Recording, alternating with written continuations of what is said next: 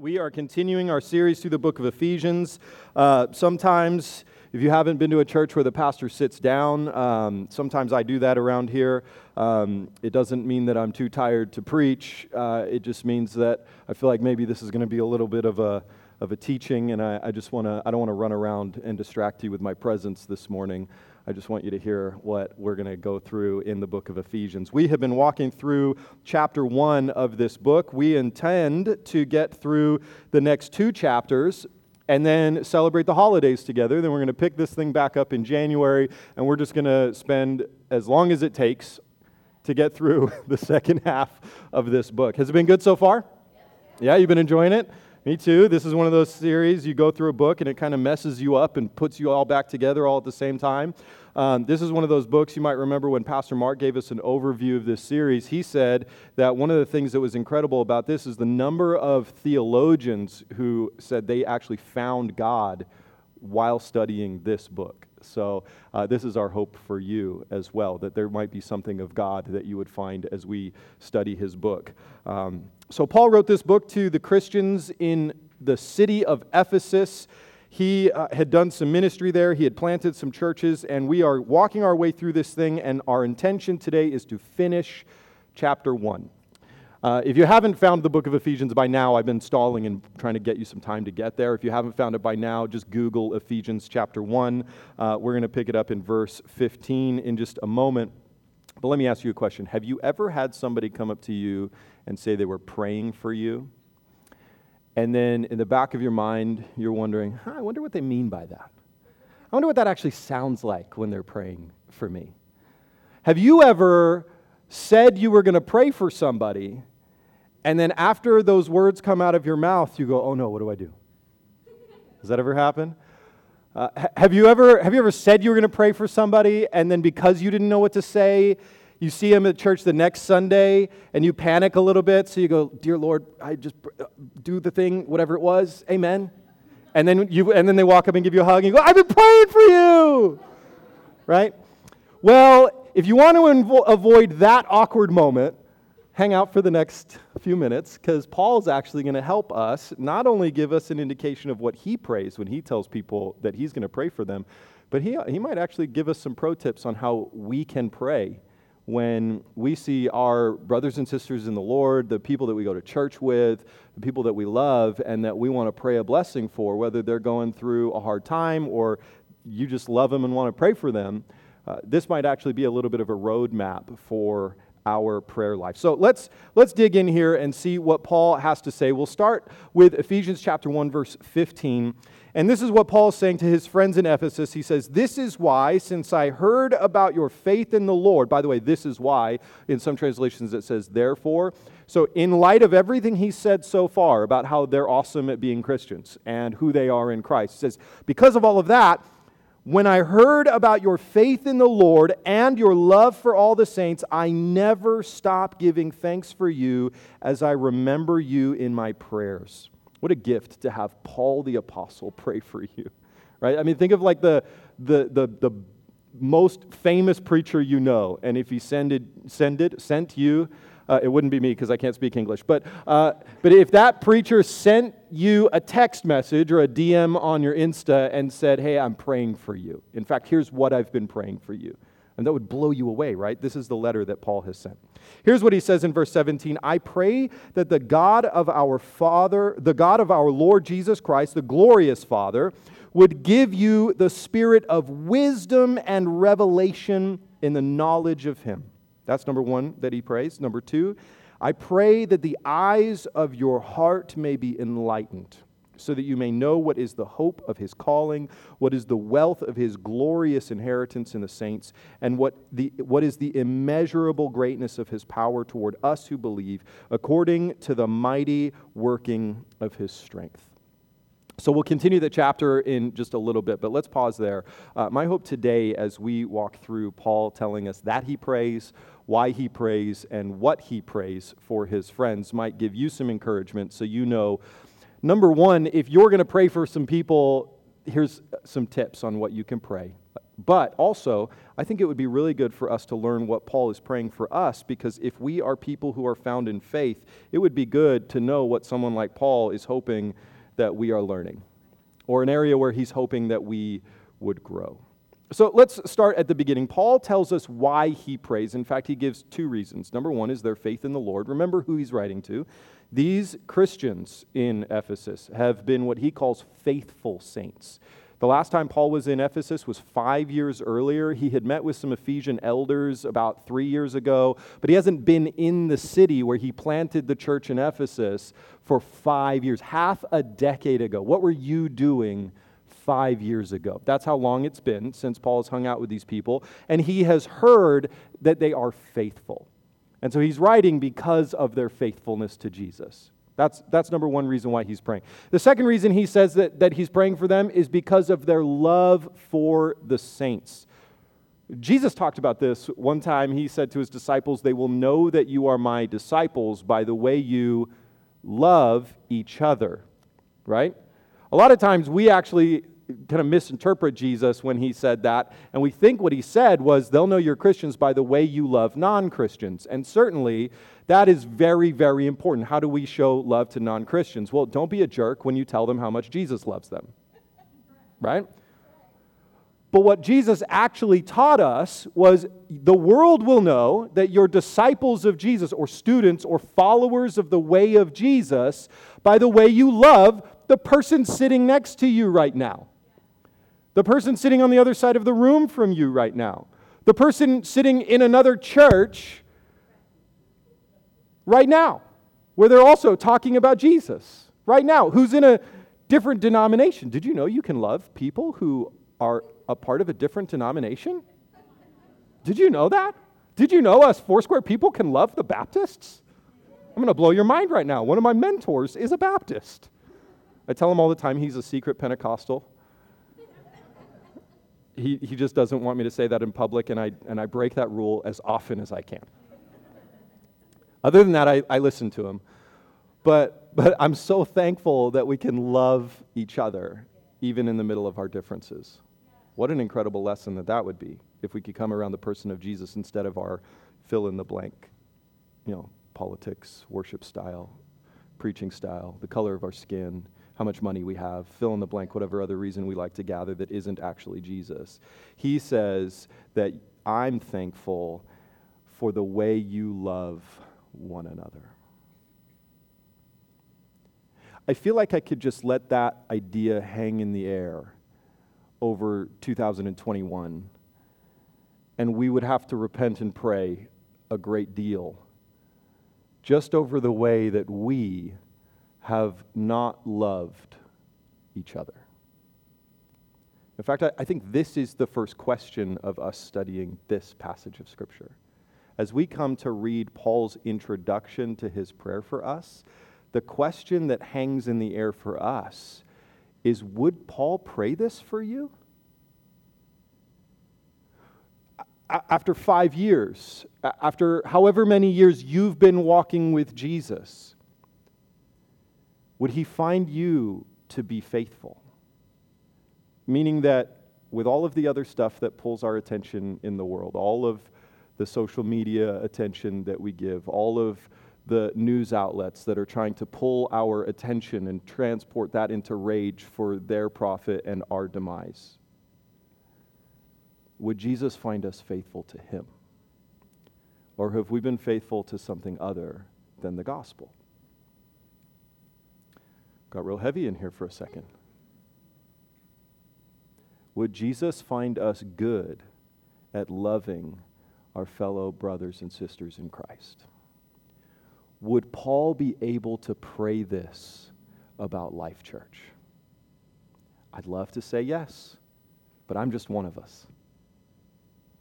And some days, if I'm completely honest, I'd probably have to ask Paul, hey, would you pray for this for us anyway? Because I totally messed up at being faithful and loving my neighbor today. But over the long haul, would Paul be able to pray this for us? I think it is absolutely amazing that Paul says, I heard about your faith. Think about this. Remember, he has not been in town for five years. Put that in the historical context. There's no internet, there, there's, there's no newspaper. They weren't going to write about the faith of the Ephesian Christians on the, on the Ephesus Times. That wasn't going to get to Paul while he was in prison when he heard about their faith and, and, and wrote this letter to them. There's no, there's no telephone. No one's calling and, and saying, Paul, you're not going to believe it. These Ephesian Christians are so amazing. He heard about their faith because somebody went way out of their way to deliver a message to him from Ephesus to Rome while he was in prison and said, These people in Ephesus that you remember that church you planted five years ago, they're still being faithful. And Paul, not only are they faithful, but in the middle of a world that is constantly trying to pull their attention, and in the middle of a world that is, that is just crazy with chaos, and really the only thing different about the human condition at that point is that they didn't have the internet. So news just traveled slower. And Paul hears this message oh my goodness, they love each other in the name of Jesus. It was so miraculous to Paul that he wrote them a letter to say, I'm so proud of you. Let me encourage that even more, and let me tell you what I pray for you. My heart to pray is because you love God and you love each other, which it turns out is exactly what Jesus said the entire law and the prophets hang on whether or not you love God with all of yourself and you love your neighbor as yourself. I was teaching this, uh, this class on Thursday down in San Dimas. I get to teach a class called Spiritual Gifts at Life Pacific University. And uh, a student that I had taught about four years ago named Marcus walked down the hall as I was walking in towards my class. And Marcus and I made eye contact. And he goes, Professor Lee. And I said, I'm not your teacher anymore. You could just call me Tim. And he goes, Professor Lee. And, you know, it was nice of him, an awkward moment. Uh, and and it, was, it, it, was, it was a cool reconnection. I haven't seen this guy in a couple of years. And he was one of my favorite students when he was in my spiritual gifts class because he always had really good questions and he was really leaning in to trying to learn this stuff. And so we were catching up a little bit. I was asking Marcus how he was doing. He's still doing youth ministry. And that made me so happy because he was doing youth ministry four years ago when he was my student and he was just getting started. And he was super nervous every single week because he was doing youth ministry and he had no idea what he was doing. And now he's super nervous doing youth ministry every single week because he kind of has a little bit of an idea of what he's doing. And that has shown him every week that he has no idea what he's doing, right? Four years later but he's still faithfully serving Jesus. And then we got to kind of chopping it up a little bit and talking about the class. And, and I got interested because I'm teaching the same thing now. And I thought, hey, here's a golden opportunity. This kid took my class four years ago. So I said, Marcus, what was your favorite thing about spiritual gifts when I taught that class? Because I want to make sure that I replicate that now because I mean, you're some good fruit from that class. So he said, Oh my goodness, the, the way that you did this one particular illustration, and we have to talk about who the Holy Spirit is in the context of the Trinity. And I've done this illustration here at the church where we talk about coffee, and I won't go too into it too much, but you know, the bean represents the Father, and then uh, He's the source of all the power, and then the bean is broken and turned into the ground, the grind that gives us access to the power, and then that's turned into the liquid that we then consume, and we're filled with the Holy Spirit, which actually puts gives us the power of God in and through our lives, which is what Jesus said the Holy Spirit would do in Acts chapter 1, verse 8. And I, and I broke that all down. And actually, when I did it in his class, I actually had my French press out and I actually made myself a cup of coffee uh, in front of him, which is why it's my favorite sermon illustration. Uh, and and he, actually, he actually broke that whole thing down. And he said, You're not going to believe this. Just last week, a kid that I'm discipling right now was asking me questions about the Holy Spirit. And I walked him through that illustration, and he was filled with the Holy Spirit. I can't even begin to tell you how much of a gift that was to me to see that some silly illustration that I had said four years ago, not because I'm great, not because I came up with this idea or because anything that I did, I just made space for God to do a thing by using coffee. and four years later, he's faithful and he's loving other people. When Marcus told me that story, I got a little bit of an idea of what Paul must have felt like when he said, I heard about your faithfulness to God. and I heard about the way that you're loving other people. It was such a gift to me. Uh, when, when I heard months and months after the pandemic had uh, forced us to figure out a different way to gather, and so we were gathering predominantly online, and we had encouraged our church during that season to, hey, if you had a life group uh, in the early part of 2020 or in 2019, uh, continue, find a way to continue doing that. And months and months went by and there was a, a, couple of people that we just weren't seeing coming back onto campus yet while we were meeting outdoors. And you remember those days when we were just trying to figure it out again and everything was brand new and we were meeting on campus but outside and distance and everyone was kind of nervous about it, but God was being faithful and He was weirdly giving us great weather every single Sunday. And then it would get hot as soon as church got out, right? Was wildly miraculous. But there were some people that we weren't seeing coming on campus, and so we wanted to do some work to check in on them and see, hey, what does community look like for you? And one of the greatest gifts that we got as pastors during that season was when we heard of uh, two particular couples that we know of that we just hadn't seen, and they, we knew that they were in a long process to feel like they would be ready to come back on campus. And did you know that they said that they were meeting on Zoom every single week and they never stopped? That's incredible. And that that was actually a lifeline of community for them. That's nothing that we did. But that was a, another opportunity for us to, to feel a little bit of what it feels like. Can you, ever, can you think maybe as a parent, that time that you told your kids something, and then a few years have gone by and they're, you know, not killing people?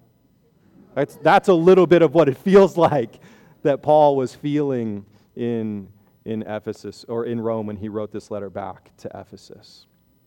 So, again, the question is would Paul write this letter to Life Church? Lord, I hope so. I hope so. And I, I, can be responsible for my family, for my, for my life, my personal life, and I can encourage you. Let's build a church that five years from now, Paul would write this letter to us. Amen? Amen. So, assuming that we meet the standard of, of Paul writing this prayer or saying this prayer on our, our behalf, uh, Paul then goes on to explain what he actually prays for us. So, in verse 17, Paul says that he prays that God would give us the spirit of wisdom and revelation in the knowledge of him. Not in the knowledge of Paul, by the way, but in the knowledge of Christ Jesus, their, their Lord, the one to whom they have been faithful. So I, I, thought that it was interesting, by the way, that Paul is praying that they would receive the spirit of wisdom. But these are people that earlier Paul had already said in this first chapter of Ephesians, you've been sealed with the Holy Spirit. So why is he praying that they would receive the Spirit that he said that they've already received? Uh, if you would indulge me in being a little bit nerdy for a second, I'm going to read you an excerpt from a commentary that I found very helpful answering this question. All right, I'll try to unpack it and put it in modern English, but I thought this was really, really good. Uh, so the Cambridge Bible says it like this We are not to think of the coming of the Spirit in this context or in this passage as being literal through space to a locality. Have we already lost you with using words like locality? Uh, let's, let's, see if we can, let's see if we can say this again. Uh, so, we're not supposed to think of the coming of the Spirit as a literal passage through the space to a locality, but a manifestation of his power in human subjects in a new way. In other words, what they're saying here is Paul's idea isn't that the Holy Spirit was going to do the same old thing he already did again, but he's saying there's something new that I'm praying the Holy Spirit would do in your life. So, again, the, the Cambridge Bible goes on and says, similarly, we're not to think of the giving of the Spirit as an isolated deposit, once what, what was once given is being given. Again, the first gift is, as it were, the first point in a series of actions of which one may be expressed also as a gift. What they're saying here is think of the gifting of the Holy Spirit as a process, as a, as a maybe not recurring, but an ongoing gifting, that the Holy Spirit might gift you different things throughout your life. So let's, let's again just try to put that in, in super normal, in, like normal people's English. All right? So receiving the Holy Spirit happens in multiple ways. The Holy Spirit has a strong work in our being saved. We are sealed. Our salvation is sealed by the presence of the Holy Spirit. The Holy Spirit comes to dwell among us when we are saved. The Holy Spirit does a filling work to give us power, and that's that coming upon you, or the baptism of the Holy Spirit, which you can read about in the first and second chapter of the book of Acts on the day of Pentecost when the New Testament church was born. They were filled with power, and miracles began to happen, and people were saved. In fact, 3,000 people were saved that day. So we're offered this filling or this baptism. And then, the Holy Spirit also is said by Paul, specifically in, in the Corinthian letters, that the Holy Spirit gives us gifts. And he gives to each gift, each person, the kinds of gifts that he wants to give. So uh, to, to Teresa, he might give a certain set of gifts. And from his kingdom full of gifts, he might give Elizabeth a different mixture of his same gifts. And it's up to God, the Holy Spirit specifically, how he gifts each person. And your job is not to complain about the gifts you didn't get, but to be thankful for the ones you did and learn to use them for the growth of the kingdom and to the glory of God. So, Paul is saying here that he's praying that they would receive the gifting of the Holy Spirit in a specific manifestation or, or in a specific way, in a specific type or form. Uh, rather, rather he, he's not saying, I hope that you finally catch the Holy Spirit. He's saying, from the Holy Spirit, would you intentionally pursue receiving wisdom and revelation? I, hope that you get wisdom and revelation from the Holy Spirit. It'd be nice if you would pursue that. Why would this be important? Ephesus is a city very much like Lancaster. It's a city surrounded by worldly culture. There are all kinds of gods and false gods in the world that we live in today and in the world that they live in. There was all kinds of philosophy and practical earthly wisdom for the way people should live. All of this stuff was pulling people's attention and hearts away from the one true God and the way to live. This was a city full of witchcraft and sorcery, which sounds maybe like Harry Potter. And maybe while that is true, I think witchcraft and sorcery also looks like the moments where we try to use our words to force God to obey our will. So, and then there's all kinds of other pagan practices and rituals and traditions in the city of Ephesus, just like there are today. We just don't call them pagan practices and rituals because we're afraid that we're going to get canceled.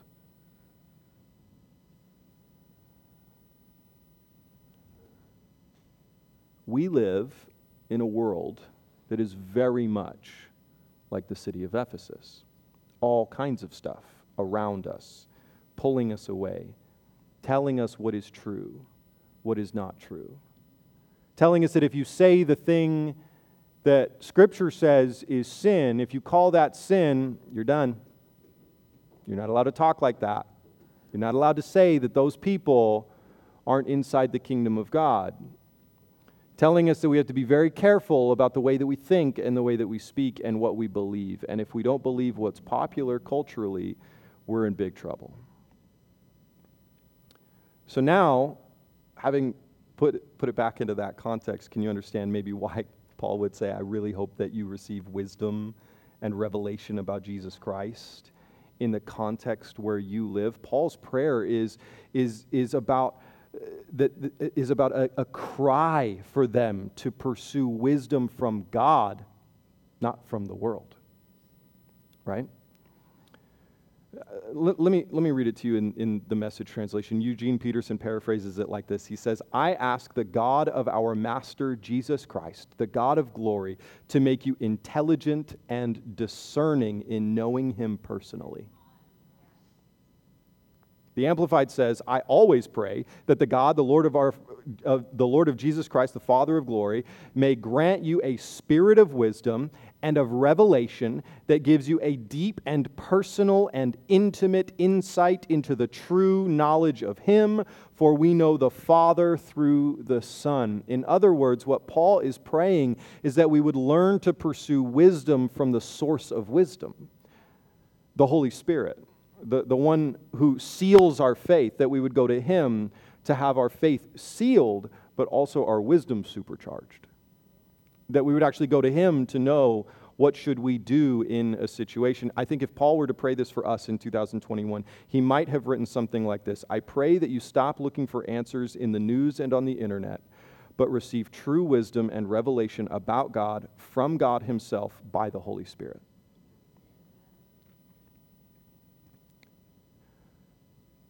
So, how would we live into this? What, what would this practically look like for your life? I, I think it would probably look like us asking questions like Do I engage God's word more than I engage voices from the world? Do I pray more than I scroll?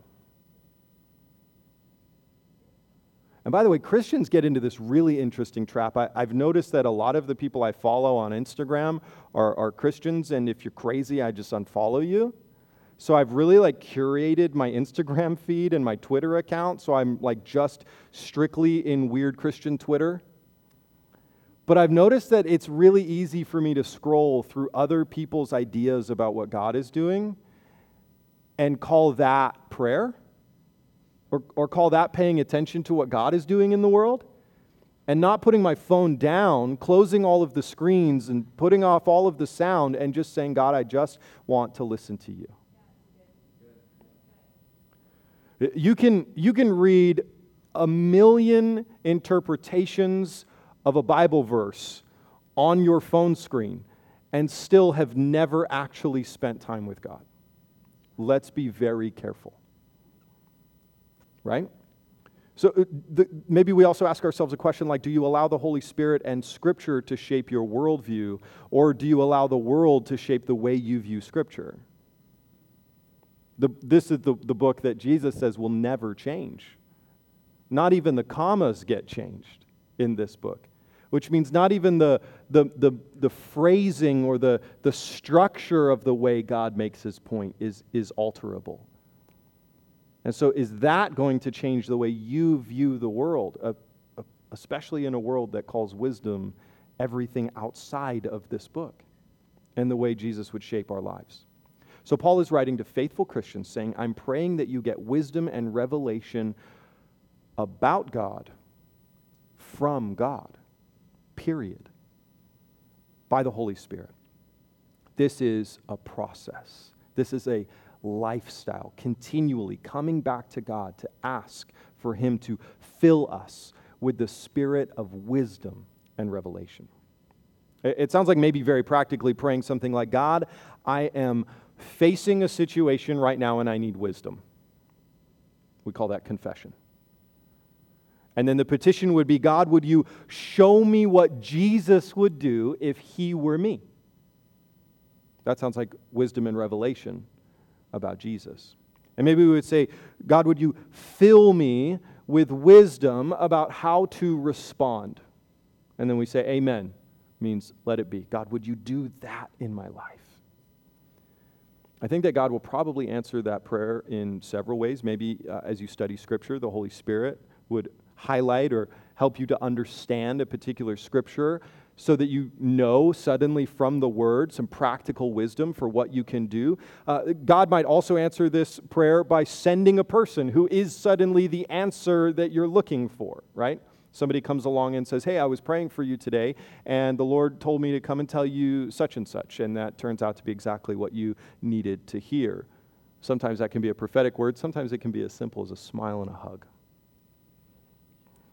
Maybe God would answer this prayer as the Holy Spirit would speak directly to you because you don't need to be a pastor to hear from God. Jesus said, My sheep hear my voice, right? And then maybe God would give you, as He speaks directly to you, He would give you clarity. Or maybe He would give you peace about the decision you've already made, and you just needed to know if you had made God's decision and not your own.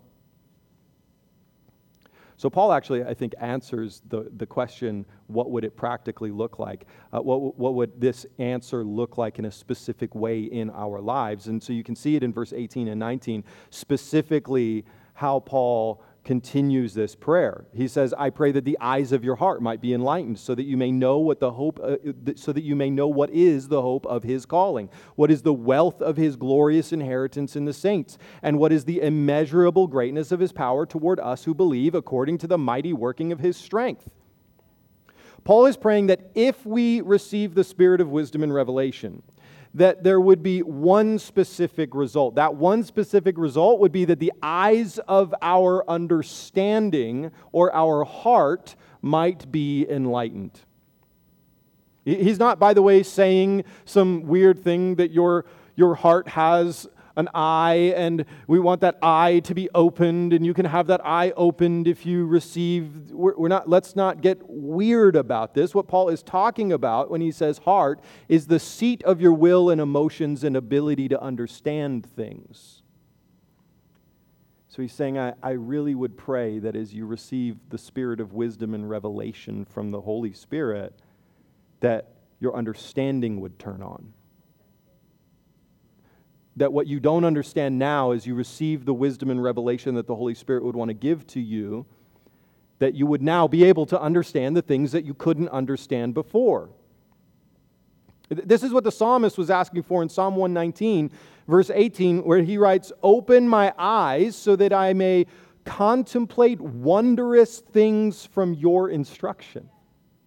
Let me see and, and understand the way that you instruct. Paul used the same kind of language in 1 Corinthians 2.14 when he wrote to that church in Corinth. He says, people who aren't spiritual can't receive these truths from God's Spirit. It all sounds like foolishness to them, and they can't understand it. For only those who are spiritual can understand what the Spirit means. So Paul is praying here that faithful saints those in Ephesus and even us today, faithful saints, would not simply have head knowledge about God, but that we would have deep, heart level understanding about God and about his ways. What would Jesus do if we could redeem the bracelet phrase? What would Jesus do? And then I, and then I think as, as we move towards a conclusion in chapter 1, I think that Paul actually unpacks for us three specific things. I'll try to move through them quickly, but there are three important things that he says here that would be evidences that this has uh, come to pass, that this prayer has been answered in our lives. That we would understand, number one, the hope of his calling, number two, the wealth of his glorious inheritance in the saints, and number three, the immeasurable greatness of God's power. When Paul says the, that he, he, he would hope that we understand the hope of his calling, Paul actually uses this phrase several times. You can read it in the Corinthian letters, in both of them. You can read it in, in almost all of the epistles. He says something like this. And each time, what he's referring to is salvation by faith in Christ alone. That's the hope of his calling. But that, that salvation by faith in Christ alone has a hope. It has an ultimate destination. It has a finish line and a prize on the other end of that finish line. And that prize on the other end of the finish line is eternal life in the presence of God. We call that heaven. To live in the presence of God forever. But uh, Paul actually would, would argue, I think, similarly to what the theologian Dallas Willard used to say all the time that the, the moment you become a follower of Jesus, that's the moment eternal life began for you. So, to live in the hope of his calling or to understand the hope of his calling is to be the kind of person who understands that eternal life began already for you if you've placed your faith in the person of Jesus Christ as your Lord and Savior. He does not, by the way, when he says hope, he does not mean wish. Hope is a word that means expectation. It's, it's a confident trust that something will happen. My children, when they say, I hope you get home safely today, when I drive down to teach in San Dimas and come home, they don't say, I wish you would come home. They say, I have confident expectation that my daddy will come home. This is the way we should pray and the, the, the way that we should live and, and think about the eternal life that God has offered us. When, when Paul talks about understanding the wealth of his glorious inheritance in the saints, I, I, actually am reminded of something that Jesus taught his disciples. In Matthew chapter 13, he says, The kingdom of heaven is like a treasure buried in a field that a man found and then reburied. Then, in his joy, he goes and sells everything that he has and buys that field. Jesus goes on, he says, Again, the kingdom of heaven is like a merchant in search of fine pearls. When he found one priceless pearl, he went and sold everything he had and he bought the one. Paul's prayer is that we would understand that the, that the kingdom of heaven, which we have access to, is our inheritance. And that inheritance is the most valuable treasure you could ever have. The question for us is will this manifest itself in our lives in answering Paul's prayer for the church? Are we willing to abandon everything for the kingdom? Or are we willing to abandon the fullness of the kingdom because sometimes living in the kingdom of heaven on earth is incredibly uncomfortable? While we wait for the earth to be made new, sin to be removed, we have to sit in the waiting in confident hope of God's calling, that one day He will call us home. We do have hope, but we also have treasure we also have inheritance. We live in a kingdom that is now and also not yet. Will you sell everything, even though you're living today in the not yet, to get into this kingdom? So the truth is that there is no being in both kingdoms. We are either in God's kingdom or we are not. And Paul says, I pray that your life would look like a person who has sold everything for God's kingdom. That you would understand how valuable this kingdom is. And thirdly, when Paul says that he prays that we would understand the immeasurable greatness of God's power, first of all, let's just say the true thing God's so powerful, you cannot measure it. Paul was not exaggerating when he said that. God has immeasurable power. But even better than just the fact that God is better than Thanos is that God's immeasurable power is directed toward us in grace and love and mercy and kindness and favor and acceptance and welcome. God's immeasurable greatness in his power for us that Paul would pray that we would understand that. Paul then actually describes immediately after this what that power looks like in the way that he finishes what we call chapter one. He, he unpacks God's great power by saying he exercised this power in Christ by raising him from the dead and seating him at his right hand in the heavens. So, Jesus being seated at the place of authority, when he sat down, that was when the work of saving us was actually finished, when he sat down in authority. In verse 21, he goes on to say Jesus is far above every ruler and authority, power and dominion, every and every title given not only in this age but also in the one to come, and he subjected everything under his feet and appointed him as head over everything for the church, which is his body, the fullness of the one who fills all things in every way. God's power has some pretty incredible results. Number one, God's power raised Jesus from the dead. Number two, he placed Jesus at the highest position of authority over every other thing. Number three, because Jesus is placed in the highest authority, God placed everything under his feet, which means what Jesus says goes. And the fourth way that we see that Paul says that God has ultimate power is that he made Jesus the ultimate leader of the church. I get to shepherd this church as one of the co senior pastors of Life Church, but Jesus really is the lead pastor or shepherd of this church, and he always will be. But the question for us is what would change about our lives if we truly believed that, not just for this church, but for me?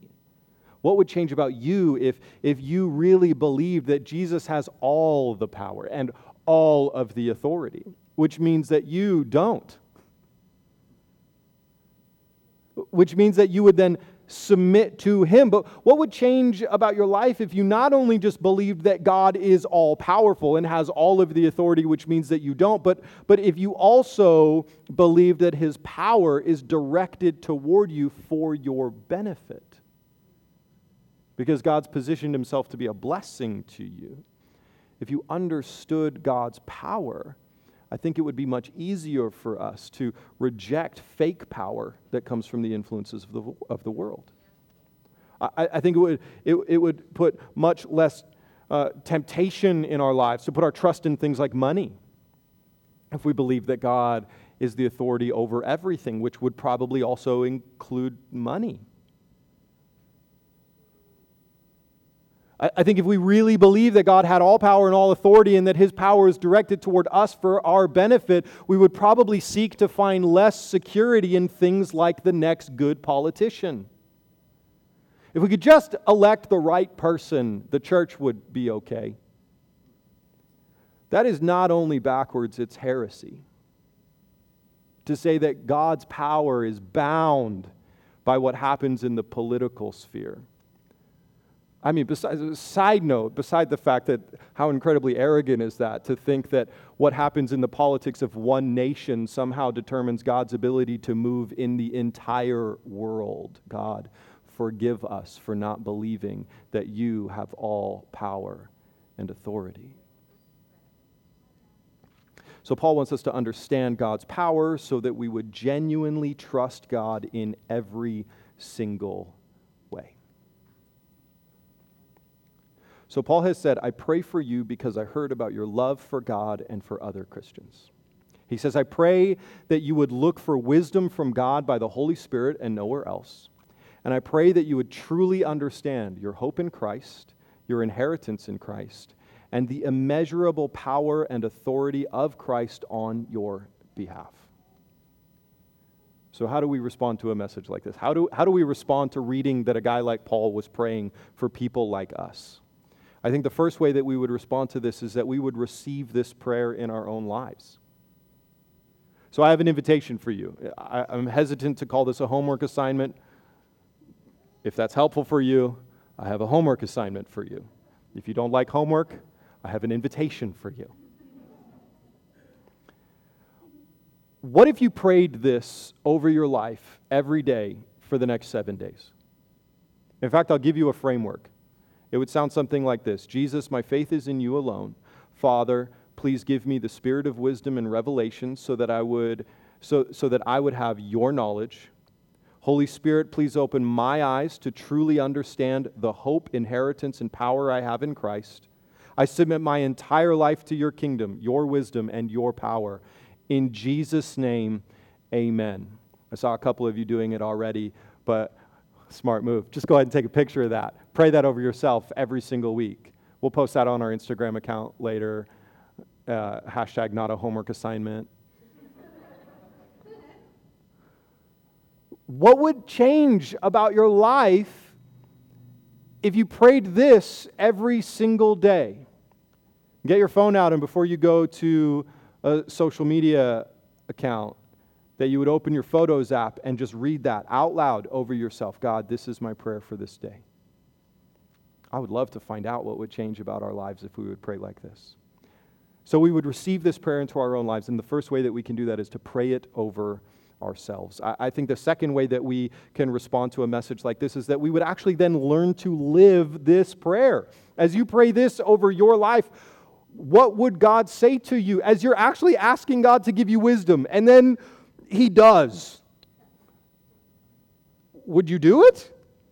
Would you, would you change something about your life if on Tuesday you're praying and the Holy Spirit downloads conviction into your heart about a particular thing you did or haven't done yet? would you obey?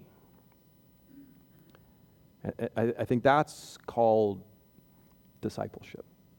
That, that's called the, the work of sanctification in your life. Oh, by the way, pro tip on this don't do this alone. If you, if you live with, with other people in your household, pray this with them, talk with them about this, right? If, if you've got friends Pray this with your friends. Invite them to hold you accountable to the ways that the Holy Spirit corrects and tweaks your life and your thinking about the world and yourself and about God as you pray this prayer. So we respond to Paul's prayer by actually trying to live into the amen to his prayer. That we would become the people he was praying we would become. And then the third way that I would say that we can respond to this is that we would commit to pray this for other saints. I, I want to be very clear here if we're praying for people who are not followers of the way of Jesus, we don't need to pray this for them. They're not there yet. We would pray, God, would you fill in the blank their name? Would you make them a follower of the way of Jesus? Would you soften their hearts to the gospel? Would you use me in a positive way in their life? to bring them closer, not further away from Jesus. That's the prayer you pray for them. When we're praying for our fellow brothers and sisters in the Lord, and by the way, if you're not sure who to pray for, then when you get to the fill in the blank section of this prayer, just say, the people of Life Church. Those are your brothers and sisters in the Lord, right? Hopefully, it's also some of the people that you live with. Here's how you could pray this Jesus, make yourself and your love known to, and say their name. You might find yourself praying this 20 times. And I, I, pray that he or she would submit his or her entire life to your kingdom, your wisdom, and your power. Father, please give them the spirit of wisdom and revelation so that they would have your knowledge. Holy Spirit, please open the eyes, their eyes, to truly understand the hope, inheritance, and power they have in Christ. In Jesus' name, amen, which again is a word that means let it be. God, would you do that in their life?